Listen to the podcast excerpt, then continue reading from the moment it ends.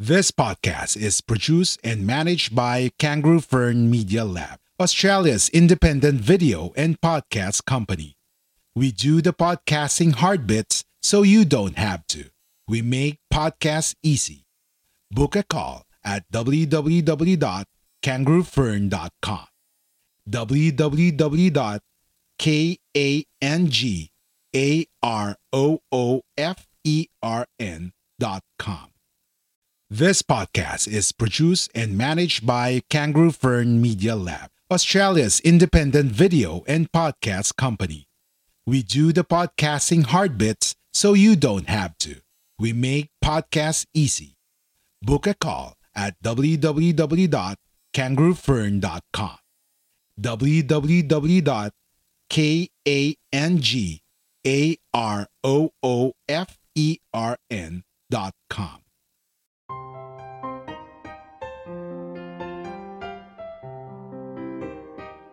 Welcome to Samutsari, Conversations with Mimi, a weekly podcast by Dinosocial, also a member of the Gorilla Podcast Syndicate.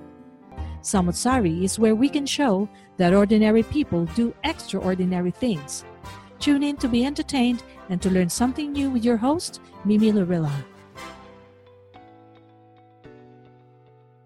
Hi, everybody. Welcome to another edition of Samutsari Conversations Mimi, a podcast featuring hot topics and other topics of interest for men and women alike. We always feature guests in the show who share their passion and commitment to their profession or talents. And here at Samutsari, we share stories to inspire you, stories from ordinary people who make extraordinary things. Um, as everyone knows, season two is all about people who are working online, people who are business um, owners, uh, freelancers, virtual assistants, uh, people who are in businesses or in areas of interest that had pivoted online. But it's not to say that we uh, do not pause the focus of season two to interview people with uh, very exciting and interesting stories. So today is one of them. We want to welcome back to the show teacher Raquel from season one. So in season one, Raquel and I talked about uh, you being a teacher and your your teaching style, teaching pedagogy. We talked about play. Uh, but today yeah. we will talk about something else. But before that, Raquel, can you greet the listeners and the viewers of Samutsari? Hello, everyone, and thank you, Mimi, for inviting me again for another Chica. Yes. it's always a pleasure to have Chica with you because yes. um, it's um, it's very relaxing and we get to talk about topics that I really enjoy um, sharing with other people. Yeah and it's not just what you enjoy. I think what we're going to talk about today is really important. So to reveal yes, yes. let's have a big reveal. So ladies and gentlemen raquel and my topic for today's episode is about the effects of covid-19 or learning during the pandemic to little kids or preschoolers. Um, and that's those kids who are age three to five maybe some of them are six it just depends on uh, the levels that the schools are offering. But for Raquel's school, she is the um, teacher and mentor of grade uh, of age three and four, right? Age three and four, if I'm four not, and five year olds. Four and five. Okay. So why is this an important topic? I think the reason why we've chosen to talk about this is because there are so many parents that after a year of adjusting to life in lockdown or life in within the environment of COVID-19, we still have mm. not settled into a proper routine or we still have not mm. nailed the strategies on how to teach and learn in this unprecedented environment. Mm. So yeah. you are in the thick and in the middle of that storm. Um, yeah. So can you give me something like a brief overview of how your school managed teaching these little kids during the pandemic? Is there a specific routine, new routine that you have mm-hmm. established, mm-hmm. or were you just adjusting depending on lockdown situations mm. or whatnot? So yeah. give us a yeah. little bit of a flavor in terms of what's happening so, in the school. Yeah, so definitely the lockdown. Um, um, made our the number of children that were attending in our center to start with. The earliest lockdown, because there was so many, everyone had to go and uh, stay home. Everyone except the essential workers are allowed to go to work. So that means there was a big drop in attendance in our center. So, if, just to give you an overview, our center is a 120 place center. But during the first lockdown, we probably had around about um, 25 to 30 percent capacity. So that means we had five rooms, and that mean that meant that all of the rooms could not operate um, individually. So, which means that there was a big change, especially in routine for children. So, we had to group all of the younger age groups in one room and all most of the older age groups in another room. And um, just an example, the babies and the toddlers were grouped together, which which has a big disparity when it comes to developmental milestones and things like that. Also, um, one of the other challenges, aside from changing routines, so the challenges for the children that was that were still attending the services. These are um, children mostly of um, um, essential workers. So technically, they're already coming in with the knowledge that why am I coming here and where are my friends? So because their parents are essential workers, and there's there's a level of, you know, there's a level of anxiety there because pa- essential workers are the nurses, the doctors, everyone from the medical profession, which was most most of our essential workers were from the medical profession because we had two big um, two big hospitals in the area where I where I work. So there was already a level of anxiety from within the family setting that you know my parents might be able might contract the virus because they're in a very exposed um, work environment. So th- they come into the center and they would go, "Where are my friends?" And and they they have to deal with other friend, other children that I don't know, which you know, as as per child's development, when you you put children out of their normal routine, then there's a lot of behavior and social changes that would occur. We didn't see that at the start, but we definitely struggled to cope with the change in routine, especially with with educators, because some of us had to stay home while others had to be you know others that don't know any of these children had to had to care and educate for the children in their room which is about 20 20 children over the three to five age group mm-hmm. so we definitely um, responded as the lockdown uh, unfolded and we had to change all of most of our uh, managed like uh, system strategy uh, during those periods of lockdown Mm-hmm. Okay, so uh, th- thank you for the summary, which me, brings me to several things that we can um, unpack based on yeah. uh, what you have mentioned. So, the first thing that you mentioned a while ago was the big drop in your attendance. And yeah. this is not because you were turning away those kids. It is no. because there was a rule when we were told, as parents, you have to keep your kids with you as much as you mm-hmm. can stay at home yeah. rule, and only the children mm-hmm. of essential workers are mm-hmm. permitted or yeah. um, have the option of going yeah. to, to, the school. And how about mm-hmm. the number of the teachers? Um, is it because you have to practice social distancing that the rostering changed? Or mm-hmm. is it because some of the teachers yes. cannot go to work because of uh, funding issues? Because I remember uh, in other countries, if you're not working, you're not paid. But in your yeah, case, we were paid. Okay, so in your case, the, the yeah, we were paid um, a combination safe. of the job seeker. Hmm. Yeah, our jobs were safe, but uh, because of social distancing at work, because imagine it's 120 place, the children 25% at capacity, so we don't really need everyone to be that's right. They, so it's a function of so the number of for safety for safety of everybody yeah. and for social distancing. Okay. Yes. Good. Yeah, okay. Yeah. So the other um, thing that you mentioned is the essential workers. So mm-hmm. the parents of the kids are working and the kids are lamenting or are being confused mm. Or Yeah. are um, not really confused, but uh, in Tagalog, nagtataka sila. They are wondering, Mm. why am I in school and why are some of my friends not in school?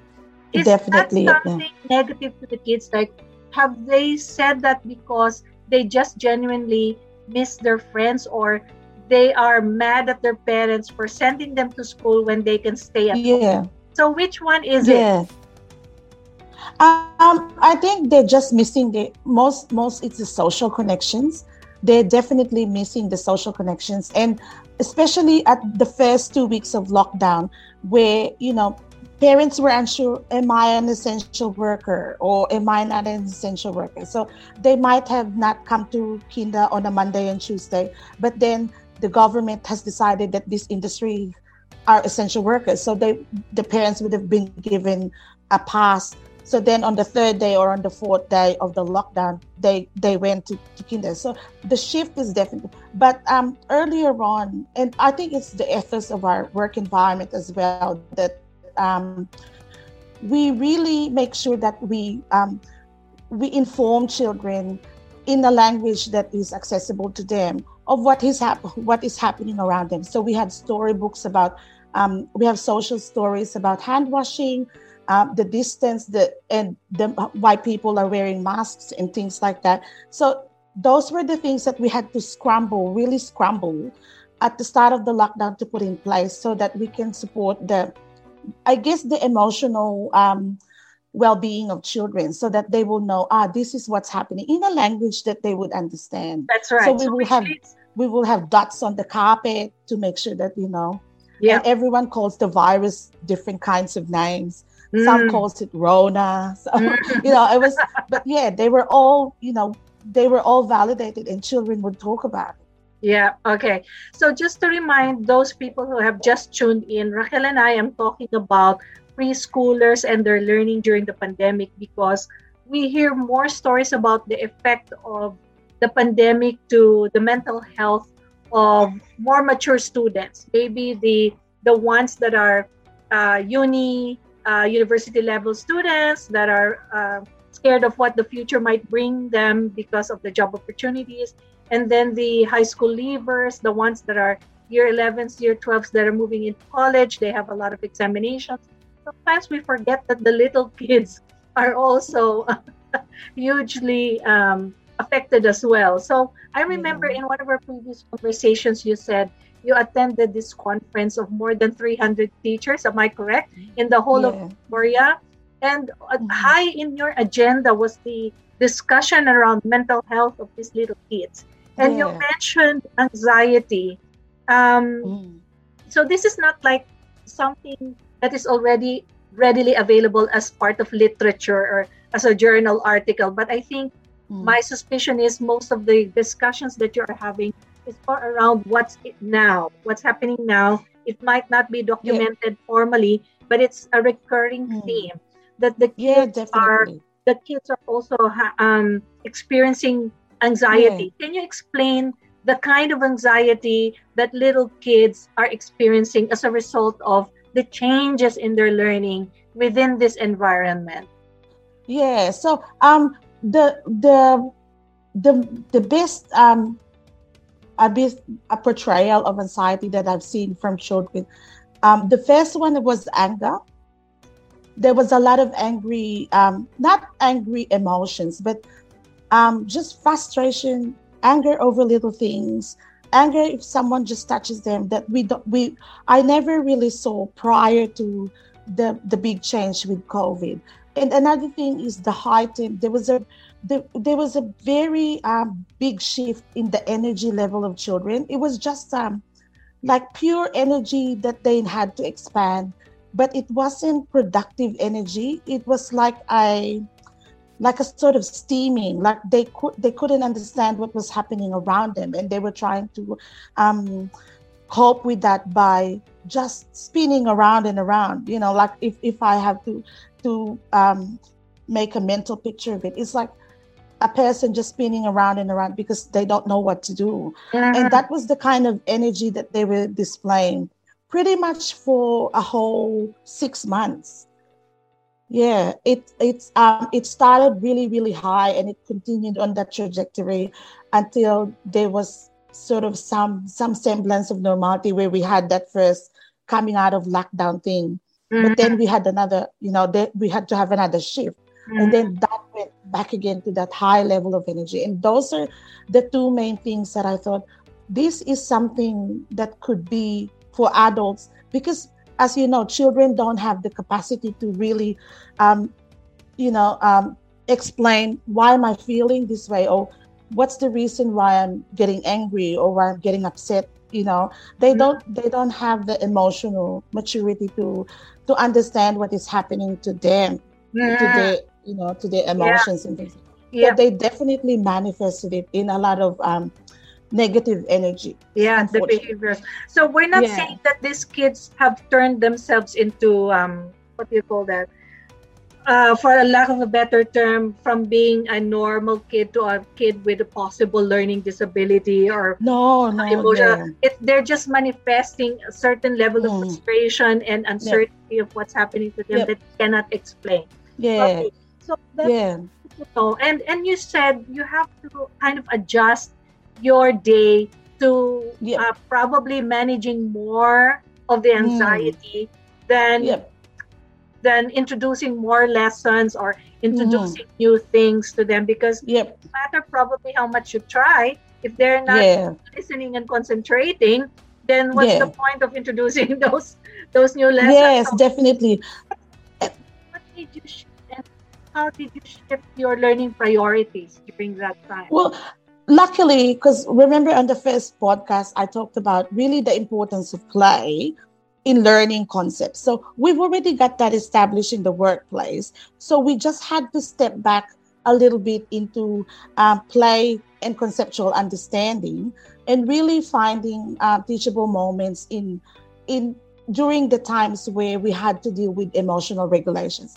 Say, for example, when we have uh, like when we have social distancing, we had dots on the floor. So we would talk about, okay, how many dots do we have today? So how how how many steps is the distance between those dots? So there's you know they, you're talking about math concepts, but you're pulling it down to what's actually happening. Why are we having to social distance? How much arm length you know how much is the distance between your friend and your other friend? Show me you know how, how many arm lengths how many steps do you need to be away from your friend? So little things like that you're still working on numeracy concepts but you all you know it's it's grounded in what they actually have to they're actually experiencing at the moment. So we would have you know mask decorating masks and things like that. You know um germs. We talked about germs. We talked about germs a lot for science. We made experiments of things like that. So it was still there was still a lot of um, there was still a lot of opportunities to really hone in on conceptual understanding with all areas of learning except that there was less of it and more of um, mindfulness reading stories to them making sure that they're outside. Because part of one of the things where they have so much high energy is because when they get home, they just go home. They don't go outside. They don't go to the park. A lot of them don't have older siblings that go to footy on the weekend. They don't get to do that. So we had to we, we had to be mindful that there was not a lot of um, you know opportunities to engage those large muscles. And the only time they get to do it is when they come to kinder. So we ah. had to provide all of those opportunities, which which we normally do, but not on a higher, on a bigger scale. Yeah, it's something like a modified simulation of what it would look like in pre-COVID time. yes, How do you definitely. play with a friend without touching the friend too yeah. much? How do you yeah, play a friend without, you know, affecting uh, affecting? And I think that was the hardest. Hmm. The hardest that I find, even for me as well, is the the time touch, the being being in close proximity to others because you know they're still four and five years. They still want to sit on your lap when you're uh, reading them a story. And it was really you know it was really difficult to uphold the social distancing and at the same time you know uh, help them with their emotional regulation because if they're crying you, you know you can't say okay, okay, you're gonna hug them. Yeah, you know, yeah, you're gonna yeah. do those things. And, but you're mindful all the time. Is this, you know, is this then diminishing my social distancing rules That's and right. things like that? Yeah. So, So it's like earlier on, I think, the socialization has completely changed for little kids. Yeah. What they what they know to be what the normal is is no longer mm-hmm. The normal. Yeah. right now. So you yeah, mentioned and I think that's part of where the the the anxiety and all of that has um, really heightened. Mm. So you mentioned that you kind of integrate um, concepts around COVID uh, in your daily tasks and in the Mhm. learnings, um, for example, in science. Do you honestly think that the kids have sufficient knowledge or just the right amount of knowledge on COVID, what it means to them at their Mhm. age now, and what it means to society now? Or do you think this is just like a passing phase? Like later Yeah. on in their life, they won't, won't really remember too much of how they they learned about it in school. Um, because I think that um, with the anxiety, they they will be overly conscious about hygiene and overly conscious Yep, about yeah. safety. But Yeah. is that sufficient or is that scaring them? I just want to know um, how how teachers like you would approach this. Because as a Mhm. parent, I would probably just um, you know brush it aside. Like, okay, we're living Mm. now in this sort of times. Everybody Yeah. has to adjust. My kids Yeah. and older kids alike. But in the school setting, Yeah, what's what's happening there? Is it um, as real as it can be, or is it like a Hmm. passive fancy? um, definitely this year we've seen an increase in, you know, um, hygiene practices that the children doesn't have to be reminded to wash wash their Mhm. hands. Um, other children who are very good at it actually reminds the children who they see are not. So the takeaway from this is that we, we probably might have um, adults that are a bit more germaphobe than if you know we didn't go through the COVID. Or another example would be you know a bit more reserved because of the social distancing. The you know they're not able to um, build those social connections, and we're now on our second year of COVID, and we're still not normal. We, we still haven't returned to the norm. We've got a new COVID normal, but you know we still haven't returned to that. And this year we've we've actually you know I, the only thing I've seen this year is that the heightened hygiene, you know, understanding of children, but hopefully it doesn't impact on their social connections. The thing that came out of it on a positive note is that they were able to be more resilient and have built better friendships within within the within the center. So Mhm.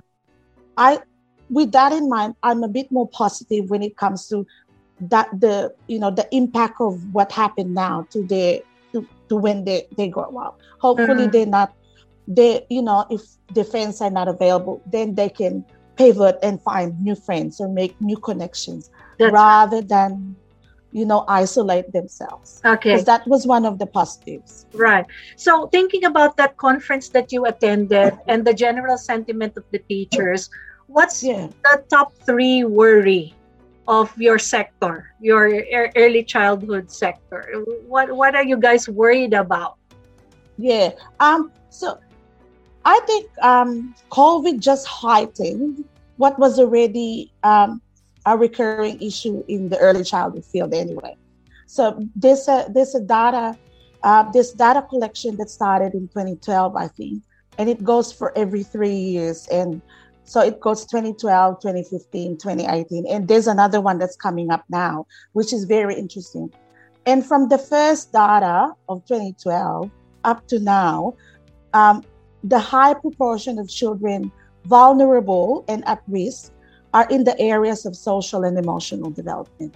So it's always been a given. Mm. Not there wasn't a year where there was a plateau. There was, you know, in my I'm talking about my local area, but I think globally for Victoria, uh, for Victoria, I think the the trend is that the social and emotional development of children in Victoria, there's a lot of vulnerable and at risk in that area. And it's always been the case. Mm-hmm. And if we get the data in 2021, we, we are expecting that it's there's going to be um, a shift, a, a bigger surge in the at-risk and vulnerable area. Our problem is that a lot of this, one of the sentiments of the teachers is that there was one, um, there was one, um, one of the panel uh, that talked about her experience. She's the early childhood awardee of the year two years ago, and she was saying this year and last year, it was not only the emotional and well-being of children that she was um, supporting, but she was also support. She was also trying to manage her own mm. emotional well-being, and that's where it gets really hard because mm. you can't draw from an empty cup. That's right. And that's the main sentiment of the whole uh, profession is that if we're not emotionally and uh, mentally robust, then we won't be able to model emotional and uh, mental robustness with children. Mm-hmm. And that was the overwhelming consensus at that mm-hmm. uh, training seminar that I attended. Wow. Which leads me to my next question. So, do you think that in your new COVID normal, the whole curriculum might be changed? That there will be some recommendations on how teachers can deliver the lessons, there's there will be a different set of routines or timetable or yeah. progression that will be developed which is um, something that they need to do quickly. Something like the development of the vaccines. In yeah. order to meet the demand yeah. of herd immunity we need the vaccines. Now in order to meet the demands of this behavioral and the knowledge base and everything so that's one component of it. And then as you said um, what about retraining the teachers themselves? Will this require yeah. teachers to be trained so that you can be equipped? So, like you said, how yeah. can you how can you uh you know do if your cup is empty yeah uh, uh, yeah yep so yeah what do you say about that do you think that's something that's going to be happening soon um so with the way that our framework works our curriculum framework for the early childhood it's um it's very much based on building relationships and recognizing the here and the now of children. So when it comes to tailoring your curriculum approach, we have a lot, we have a big, big leeway for that because we can interpret the framework in, in ways that we can work around um, outcomes and things like that while responding to the current needs of the children. So that's not an issue. I, I guess what what the issue is for the parents. And this is what i'm you know because parents there's a big gap between an, the understanding of parents of how they see their child as being ready for school and how we see their child as being ready for school. There's a big gap because especially with us filipinos we talk about you know she has to be able to write and read and things like that. And clearly in australia that is not an expectation when you're going to school. The expectation is that you have an understanding that letters represent something. You're able to form letters and things like that. But really, there's not an under, understanding that you have to, you know, be able to write Memorize long sentences. Yeah, exactly. and so that's where that's where the challenge would be is the disconnect. And but in saying that, because I think parents are parents who were homeschooling their children really really see oh this is how it is you know this is how my child learns in school. And now they have a, a more compassionate understanding of our profession. So i think that's where the positive of covid of children going on you know remote learning and things like that is that they have a better appreciation of how difficult it is to teach children concepts ah. and things like this. So that's right. I think that's where where the good lies. Yeah. So do you predict that in the future the framework would include more parent input, uh, a greater portion of the learning will be through the parents' intervention. So it's not just relying solely on the teacher, but yep. it's a joint yeah. joint Yeah. team now, team at home and team at school, helping the child to learn in this in Yep. this new environment. Yeah. That's the. Yeah, I think um I think historically the problem has always been the the, the industry has always been open to uh, participation, parent participation, but the the parents on the other hand um, has been very um, their their response to it has been very lackluster. So you know, and I think that will it has been it has been historically been like that. And i think it will continue to be like that unless we we we as a we in the sector create more ways more innovative ways to honor you know what the problems what the um the gaps are why why they're not having why they're not having the time to participate. So you know we we have to think of other really clever ways how parents can make some contribution to to our setting. Mm, and um, there's a lot of initiatives around it but i think it will always be you have to go you have to always come up with those initiatives because Yeah. on the part of the parents there's a lot of there's a lot of things that are impacting their their participation. Time is one of them yeah. because yeah, we're they're sure. overscheduled we have Yeah, overscheduled parents like as you know hard. It's really hard. But anyway, Yeah. regardless of where an early childhood teacher works all over the world, what would be your message to them as a person in the same sector or as a colleague?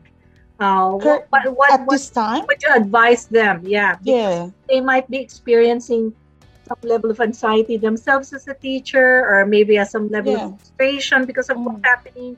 Um, you are there, you've been there, you're doing it. Um, share your thoughts and final message to them. Yeah, I think um, to just breathe. You know, for everything, just breathe. If if if your plan is not working, breathe, refocus. And because I think breathing is looking after your mental well-being, and that's the most important because you can't really, you can't you can't really you know give from an empty cup. So if find ways where you know, like we've incorporated mindfulness in the classroom because we need the mindfulness ourselves. We need time to just be quiet. And we Mhm. can't just say to the children, be quiet. So we have to find ways where everyone can, you know, find their calm, find their find their quiet.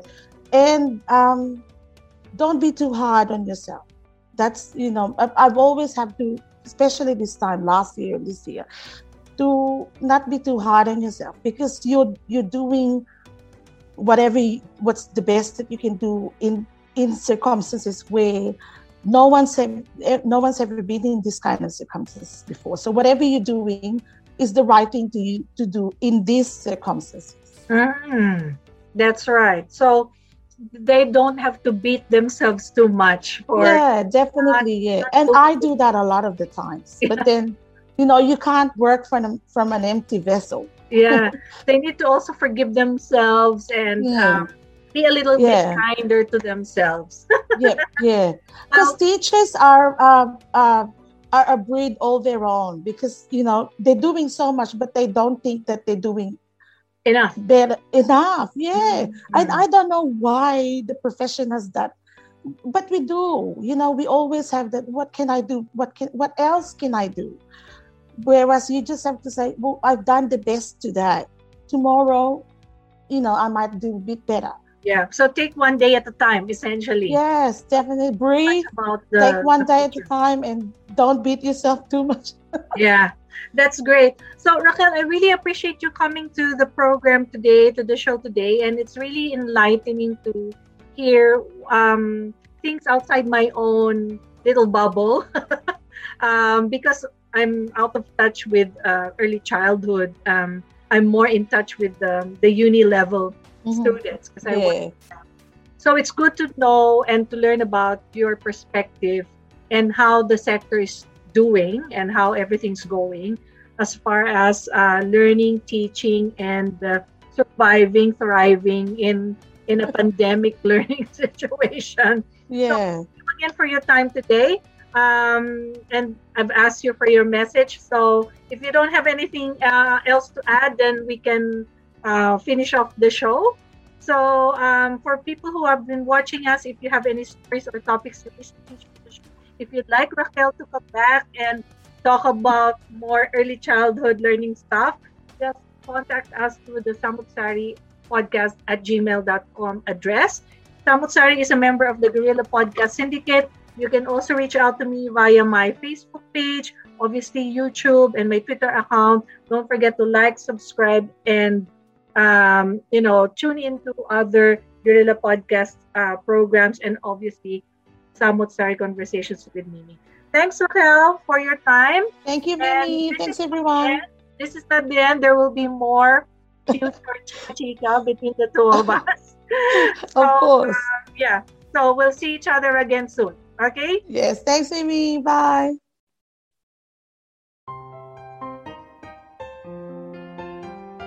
If you find value in this episode, make sure you like and subscribe to be notified of new releases. If you have any questions or suggestions, please reach out to Guerrilla Podcast or send us an email at mimi at dinosocial.com. Spread the word and don't forget to tune in next time. We are Independent Podcast Network. We are Guerrilla Podcast Syndicate. Would you like to hear your brand while supporting quality podcasts? Contact us now at advertise at guerrillapodcastsyndicate.com. Are you ready to finally start your own podcast? Maybe you already have one but need a podcast manager to help you level up. We're here for either. Book a call at www.kangaroofern.com. www.kangaroofern.com